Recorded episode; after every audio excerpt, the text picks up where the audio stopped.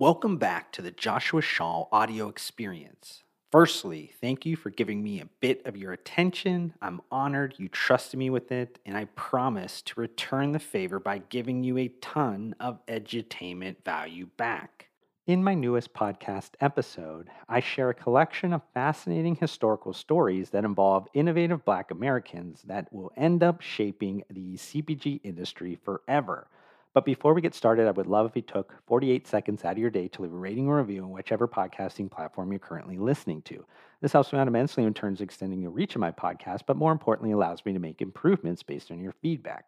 Thank you again. Now enjoy my newest podcast episode. Can you imagine living without peanut butter, sugary treats, breadcrumbs, or condensed milk? It was only a few weeks ago that I created a piece of content that highlighted a lesser known historical linkage between the Coca Cola Company and Dr. Martin Luther King Jr. In that content, I stated I wasn't sure if this unofficial content series will eventually become an official one, and I still don't know that yet but I do want to more frequently share obscure CPG industry historical stories that I find interesting. Now, I'm highly motivated to do this for mainly two reasons. Firstly, I'm a big believer that the more you study history, the more you can anticipate the future.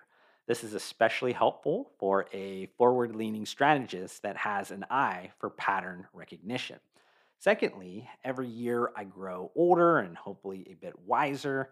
I found it more important to study the American history that they don't teach you in schools.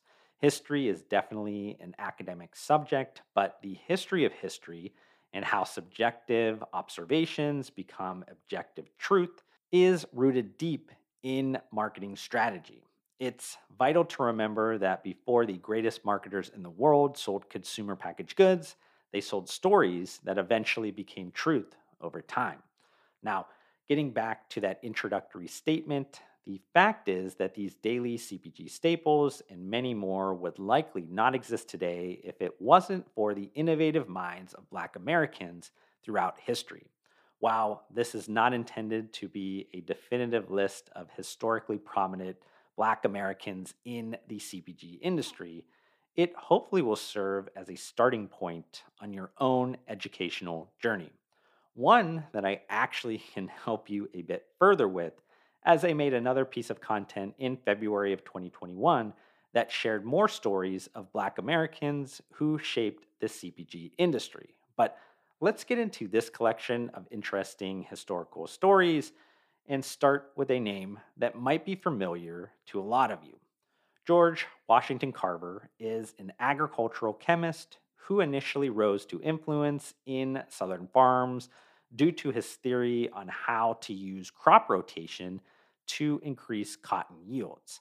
He got his nickname, the Peanut Man, by developing over 300 alternative uses for the surplus peanuts that were an unintended consequence of his crop rotation method. Many of these alternative uses were the foundation of future CPG applications, such as cooking and salad oils, Worcester sauce, or however you say that, cooking ingredients, soaps, milk, cosmetics, and flour. It's important to also note that while Carver's biggest success came with peanuts, he also invented over 100 products from sweet potatoes and soybeans. The next Black American that shaped the CPG industry would be Norbert Rillieux. Were it not for his inventions, making sugar would still be a time consuming and dangerous process. Originally, the sugar refinement process, known as the Jamaica train, included mostly slave laborers to transfer ladles of scalding hot sugar cane juice between open boiling kennels often resulting in scalding and terrible burns. The result was a dark syrup that was molded into cones and dried before being sold. In the mid 1830s, Norbert Rillieux developed the multiple effect evaporator, which was a system that harnessed the energy of vapors rising from the boiling sugar cane syrup and passed those vapors through several chambers, leaving in the end sugar crystals. It's the multiple effect evaporator that allowed the sugar industry in the United States to eventually dominate the market. His process is still used today in sugar production as well in the manufacturing of condensed milk, soap, glue, and many other CPG products. Next, I'd like to talk about maybe a more recent Black American that shaped the CPG industry.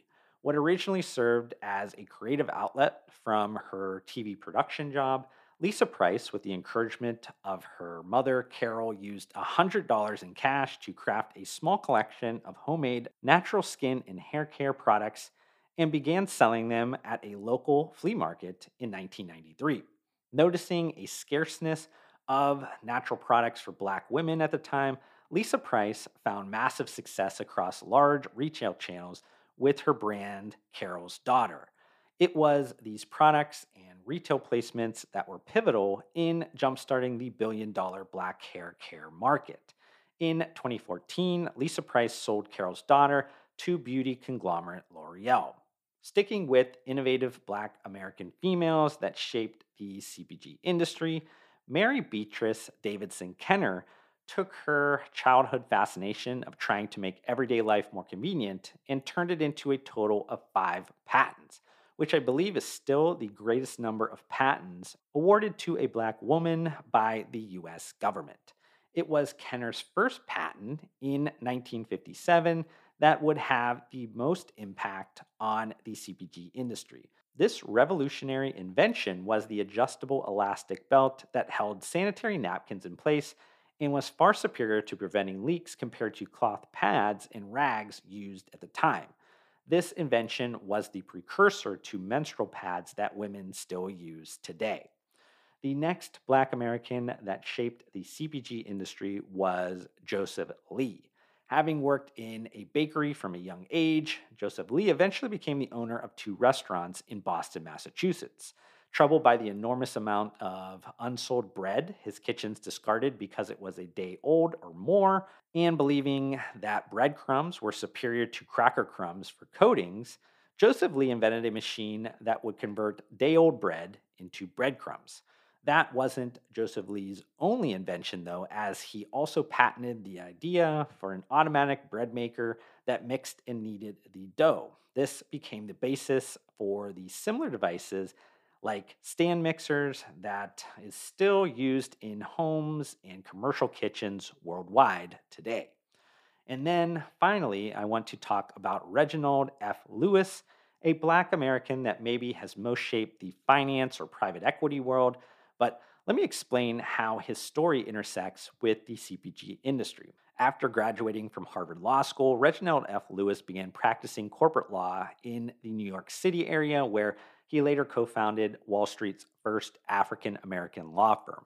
While working around corporate mergers and acquisitions for 15 years, Reginald F. Lewis wanted to taste one of these deals himself and started the TLC Group, only a few years later, TLC Group would purchase the international assets of Beatrice Foods, which included 64 companies in 31 countries. The newly formed TLC Beatrice International would grow to over a billion dollars in annual revenue, making it the first black owned business in history to reach that business milestone. If the Beatrice Foods name doesn't ring a bell, maybe brand names like Tropicana, Dannon Yogurt, and Jolly Rancher do. They were among dozens of brands owned at different times by Beatrice Foods that eventually became Conagra brands.